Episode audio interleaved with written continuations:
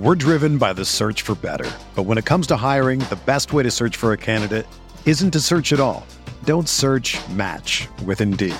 Indeed is your matching and hiring platform with over 350 million global monthly visitors, according to Indeed data, and a matching engine that helps you find quality candidates fast. Ditch the busy work. Use Indeed for scheduling, screening, and messaging so you can connect with candidates faster. Leveraging over 140 million qualifications and preferences every day, Indeed's matching engine is constantly learning from your preferences. So the more you use Indeed, the better it gets. Join more than 3.5 million businesses worldwide that use Indeed to hire great talent fast. And listeners of this show will get a $75 sponsored job credit to get your jobs more visibility at Indeed.com/Blue Wire. Just go to Indeed.com/Blue Wire right now and support our show by saying that you heard about Indeed on this podcast. That's Indeed.com/Blue Wire. Terms and conditions apply. Need to hire? You need Indeed. This podcast episode is brought to you by Coors Light. These days, everything is go, go, go. It's nonstop hustle all the time. Work, friends, family expect you to be on 24/7. Well, sometimes you just need to reach for a Coors Light because it's made to chill.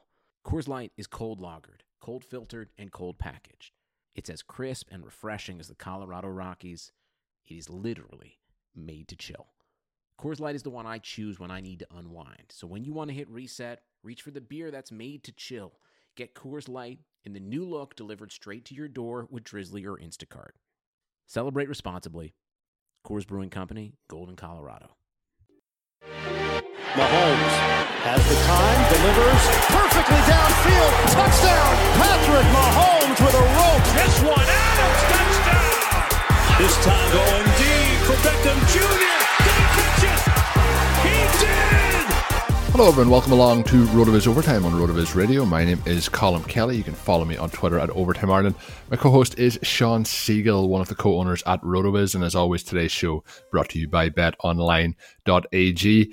Sean, it's a strange time. Obviously, we talked about NFL free agency last week, and the free agency then kind of frenzy continued throughout the end of the week. We'll be talking about that on today's show, but first, start off the show. Hope all the listeners out there are safe and well. I know we're all in various types of kind of lockdown situations or kind of social distancing situations. It's an unusual time.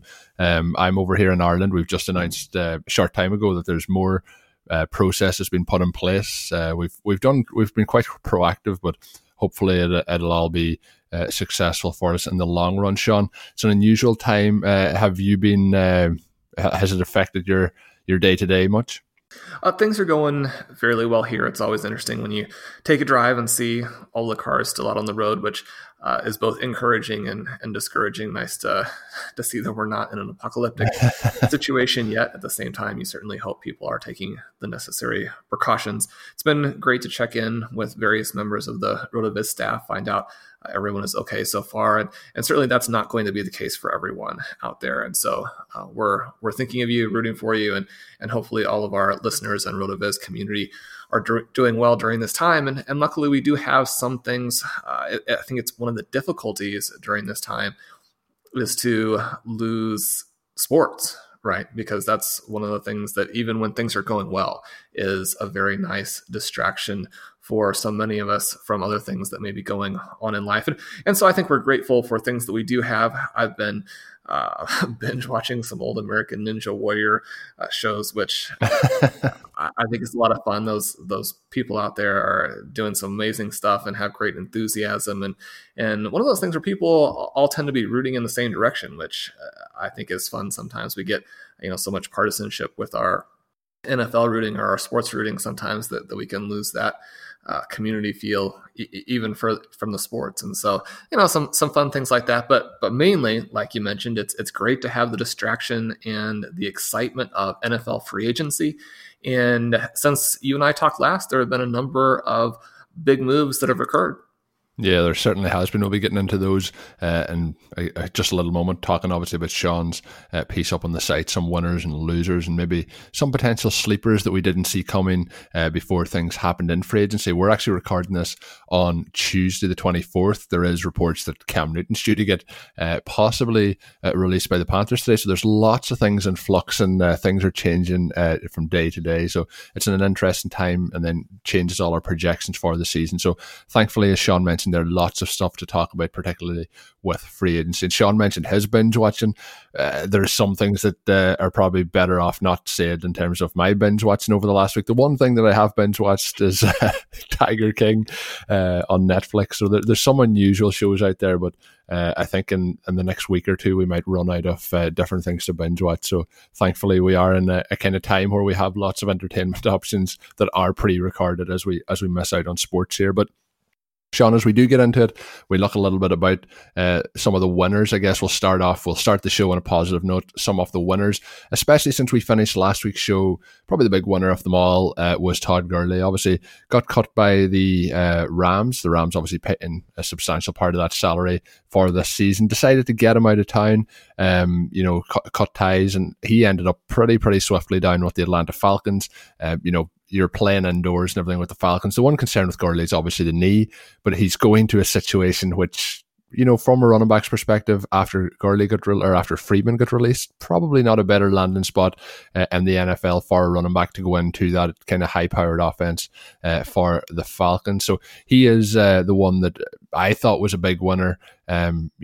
What's your thoughts on Gurley moving forward? Obviously, when he was in LA, we were concerned about the injury. Obviously, we're still concerned about the injury, but it has to be counted as a very positive landing spot.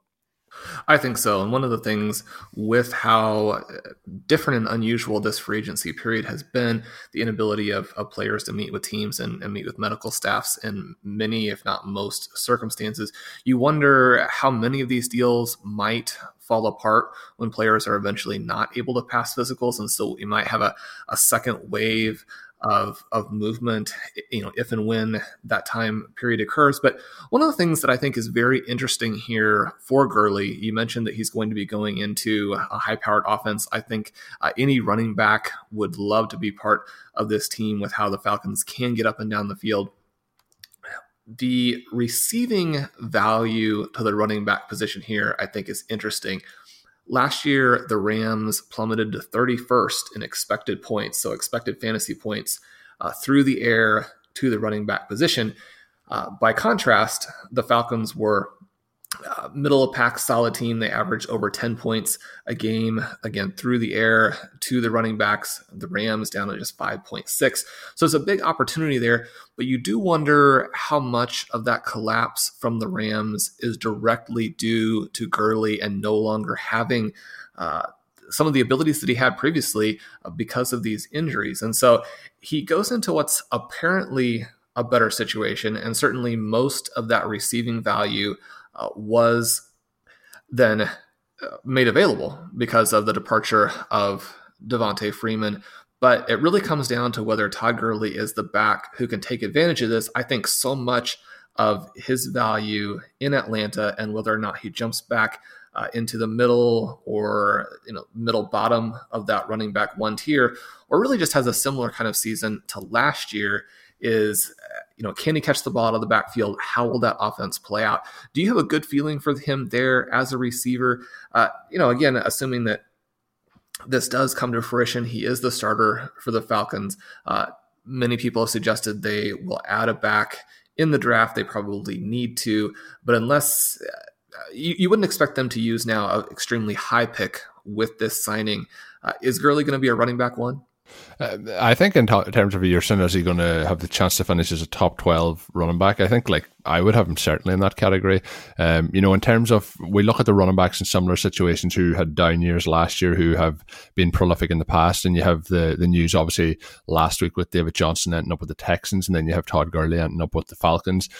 If you had to pick me which one of those two guys is likely to have, a top 5 running back season this year, out of the two of them, based on what I've seen in 2019, it would have to be Gurley.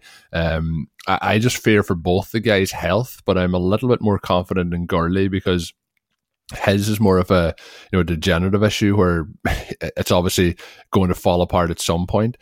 Whereas David Johnson's has been something that's carried on for 2 or 3 seasons now. And that's what worries me with him. So if I had to pick between those two guys, I would be picking Gurley, and I would say they'll end up going off the board around very similar kind of positions and drafts. Now, as high as I would take them, I really wouldn't be taking them with any confidence, but I do think that Gurley's landing spot there is very exciting, because I know he's been banged up and he hasn't shown a lot over the last kind of 12 months or so. But what we have seen also is that in this offense, somebody like Devontae Freeman is able to have very, very productive weeks and very, very productive outings.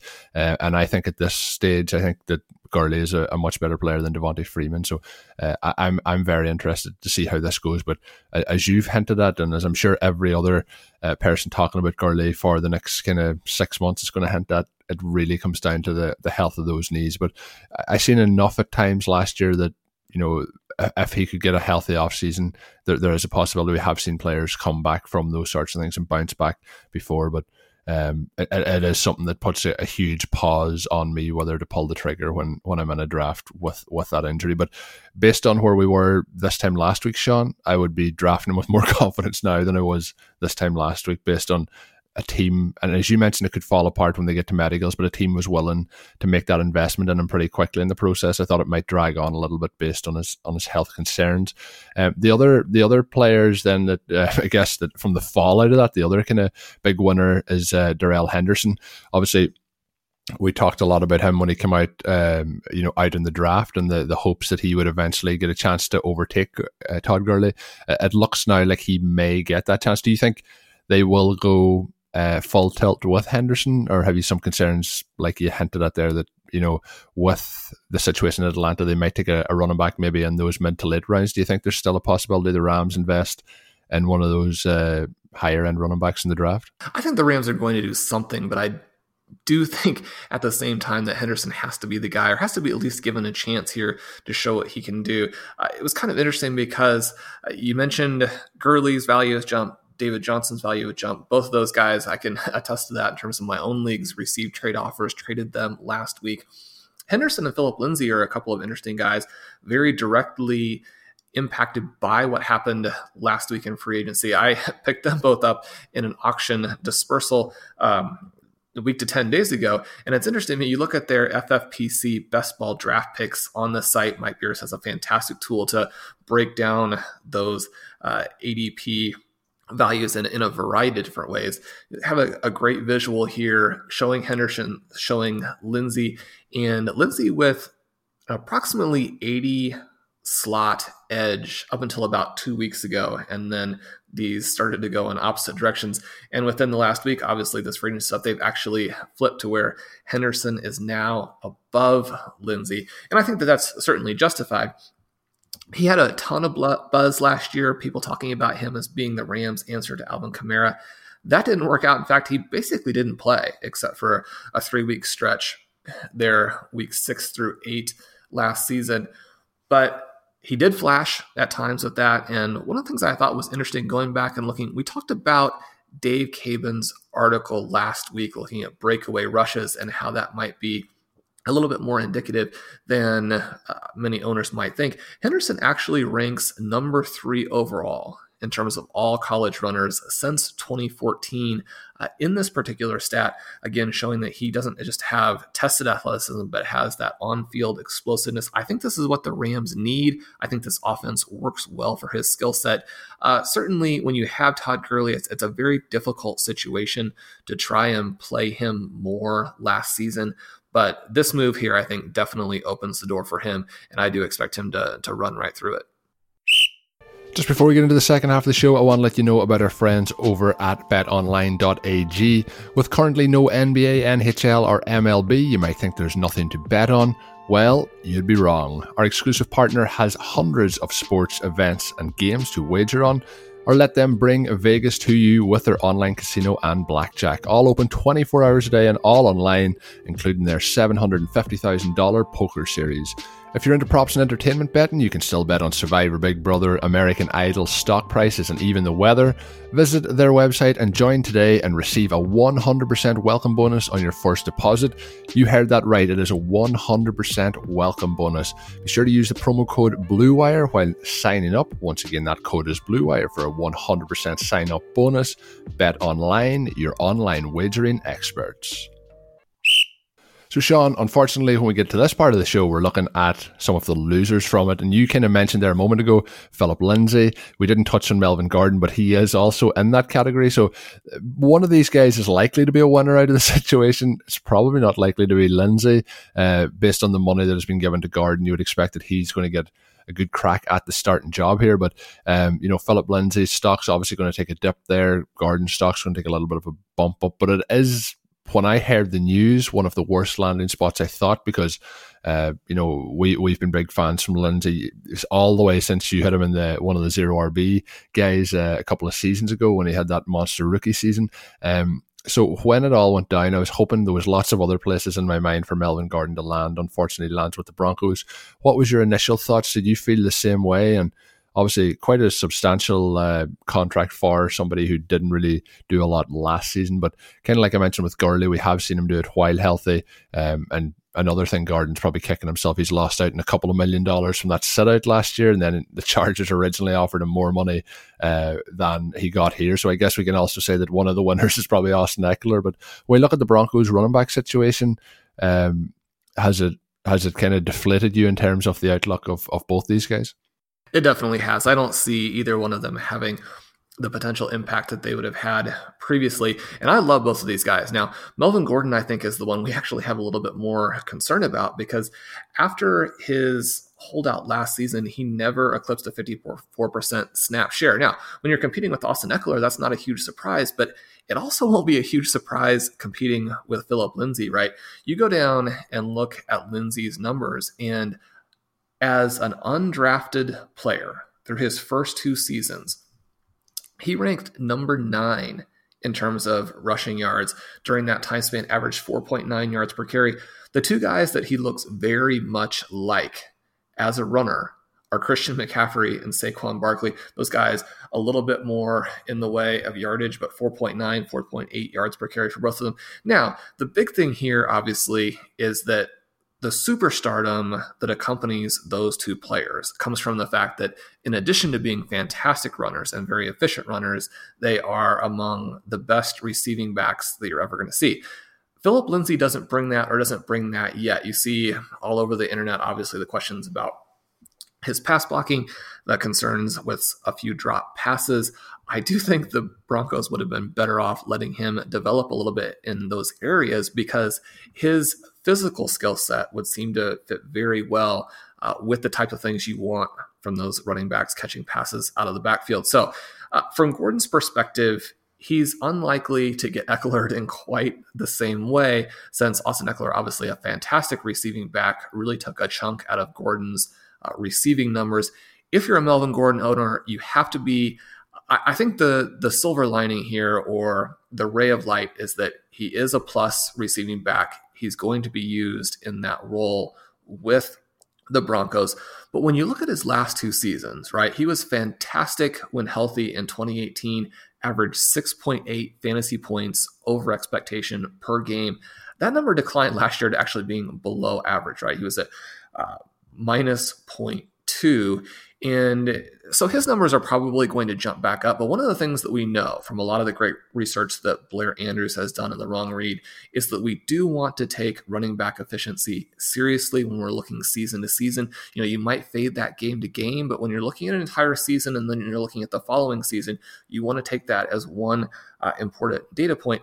Also, age 27 is a bad one for running backs. The failure rate starts to jump, and running backs really start to hemorrhage points. And so when you look at what the realistic expectations for Melvin Gordon might have been, even going into a good location, then I think you've got to be pretty demoralized by the fact that this really projects, I think, as still a pure timeshare where Phillip Lindsay is going to be the better runner. Now, how the Broncos deploy them after giving that contract out, you know, there have been lots of things coming out in the media saying that he's going to be the bell cow, but in order to make this offense work, and I think in order to signal to the rest of the team that performance matters. I mean, you're going to still have to use Phillip Lindsay, number one, because he's good, and number two, because you need that message to the team. You also need Melvin Gordon, getting a break. So with this timeshare, I think that Lindsay's the guy that I would be attacking here and trying to get, we had him as a zero running back candidate back when he was a rookie. That obviously paid off extremely well. I think we're going to have that opportunity again. He's going to continue to fall because, frankly, once you remove a lot of the touches, the fact that he doesn't catch the ball or hasn't in the past is going to be something that makes it difficult for him with Melvin Gordon getting all of those high leverage touches.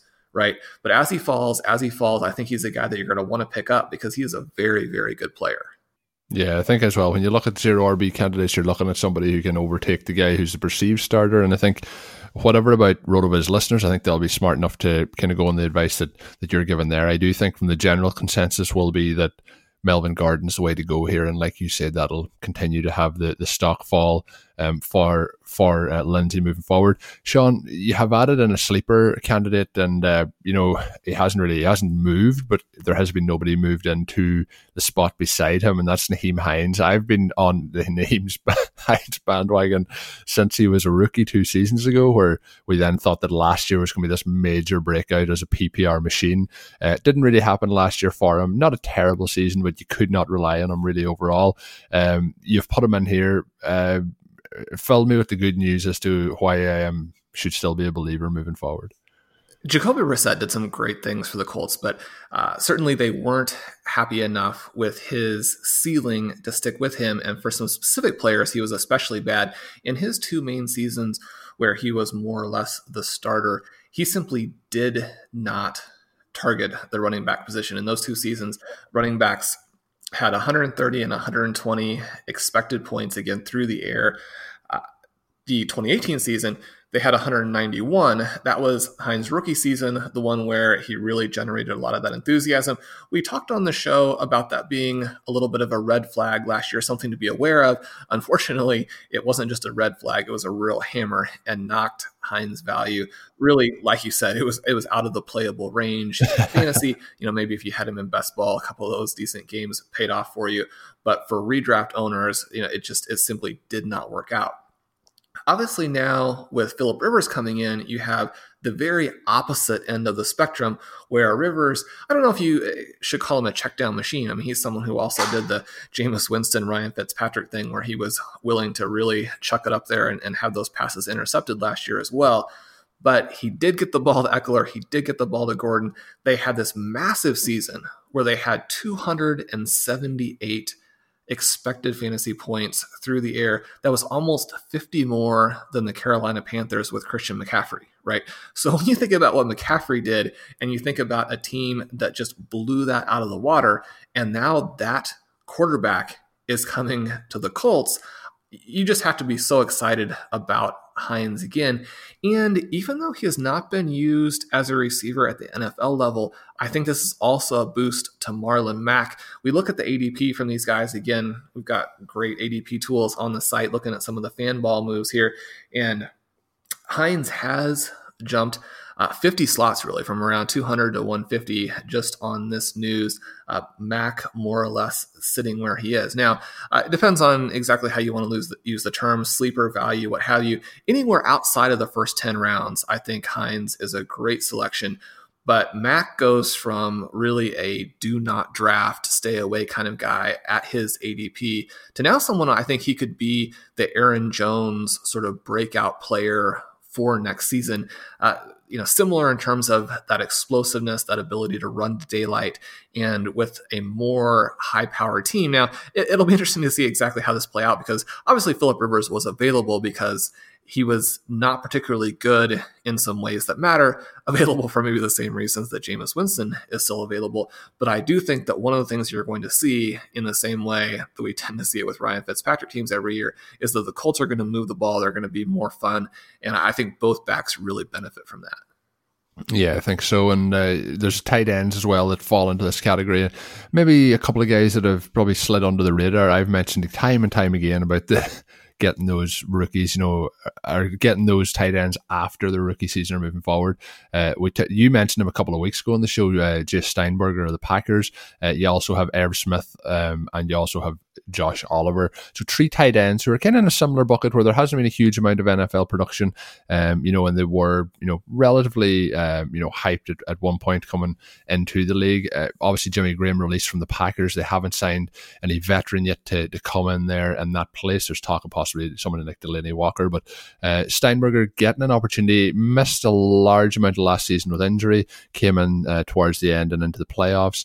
It'll be interesting to see, you know, because if the Packers have missed that kind of tight end to be consistent, to be athletic since Jermichael Finley, and I think you know, I'm not saying Sternberger's going to be the next coming of Jermichael Finley in terms of athleticism, but there is an opportunity there now for him in that offense. Irv Smith is somebody who I've been very impressed with in his opportunities. And then you've obviously Josh Oliver if you're really diving down deeper. But there's kind of a crop of tight ends who are in their second, third, fourth years now that are becoming a little bit interesting because that position had become kind of very top heavy over the last couple of years. So out of those three guys, Sean, have you a favorite out of those three guys in terms of who you're targeting at this early stage of the drafting process? I really like all three of them in terms of where they're going. They're still very inexpensive. I think Smith is the big winner from the Diggs trade, much more so than Adam Thielen, who now is going to rise into sort of a danger range with his ADP. And then the other two guys, their teams haven't done anything to replace them. Now they will bring in competition in the draft. There's always the possibility that they'll take one of the very top guys in the draft, which would make things difficult. But when you're an unproven player yourself, and especially talking about that tight end position where that learning curve through the rookie season is very difficult, certainly competing with a rookie is better than competing with one of these top free agents, you know, like an Eric Ebron, for example. And so where they're going, I like all of those guys. Certainly the Packers have been connected to basically all of the big name tight ends. They don't really seem happy with Sternberger as the guy, and yet they haven't been able to replace him. And so at the places these guys are going, I mean, Josh Oliver barely being drafted even in some FFPC best ball leagues where the tight end premium could really boost him if he breaks out there. I may be a little bit higher on the Jaguars offense than most people are. Certainly with all of my super flex shares and Minshew, I hope he ends up being the guy. Certainly also the possibility that they will draft one of those big four at the quarterback position. So I think some exciting things in the future in Jacksonville. Oliver, someone who, if you go back through and read all the great work that John Lipinski did on the tight end position from last year's draft, Oliver was really the big sleeper, the guy we expected to outperform draft position, and then injuries made that a definite no-go as a rookie. So we don't know what to make, especially of those, you know, those cheaper two guys there. But because of that cost, I certainly encourage people to pick them up everywhere they can. Yeah, and it's going to be always exciting to see some of those younger players start to climb those rankings, and I think getting those guys at those late values is definitely something, you know, it's low risk, high reward if they do click into gear for you. And that's going to do it for today's edition of the show. It was fun looking back through some of the kind of later week free agency topics that happened since we recorded last. We will be back later in the week with our second show of the week. I hope you are enjoying the content. Make sure you're subscribed on all the different platforms. Of course, as always, as a loyal listener to the podcast, you can save yourself 10% by signing up at rotoviz.com/podcast. It gives you all the access to all the tools on the site and all the great content that's up there as well. As always, my name's Colin Kelly. You can follow me on Twitter at Overtime Ireland. My co-host is Sean Siegel. Make sure you're following all the phenomenal work that Sean is doing up on the site on a daily basis. And until we're back with our show later in the week, have a good one. Thank you for listening to Overtime on Rotoviz Radio. Please rate and review the Rotoviz Radio podcast on iTunes or your favorite podcast app. You can contact us via email at rotovizradio@gmail.com. Follow us on Twitter at Rotoviz Radio. And remember, you can always support the pod by subscribing to Rotoviz with a 30% discount through the Rotoviz Radio homepage, rotoviz.com/podcast. Sugar Ray Leonard, Roberto Duran, Marvelous Marvin Hagler, and Thomas Hearns. Legends, whose four-way rivalry defined one of the greatest eras in boxing history. Relive their decade of dominance in the new Showtime sports documentary, The Kings, a 4-part series premiering Sunday, June 6th, only on Showtime. Everyone is talking about magnesium. It's all you hear about. But why? What do we know about magnesium? Well, magnesium is the #1 mineral that 75% of Americans are deficient in. If you are a woman over 35, magnesium will help you rediscover balance, energy, and vitality. Magnesium supports more than 300 enzymatic reactions in your body, including those involved in hormonal balance. From functional medicine doctors to mental well-being and female hormone experts, we all know that magnesium is the one mineral to improve all aspects of well-being and health. But which one? Magnesium Breakthrough from Bioptimizers, the trusted choice recommended by leading experts, with 7 best-absorbed forms of magnesium to ensure your body receives the support it needs for overall well-being. Go to bioptimizers.com/balance today and use code BALANCE10 for 10% off. Support your journey to wellness at bioptimizers.com/balance. Magnesium Breakthrough from Bioptimizers, your foundation to optimal health and vitality.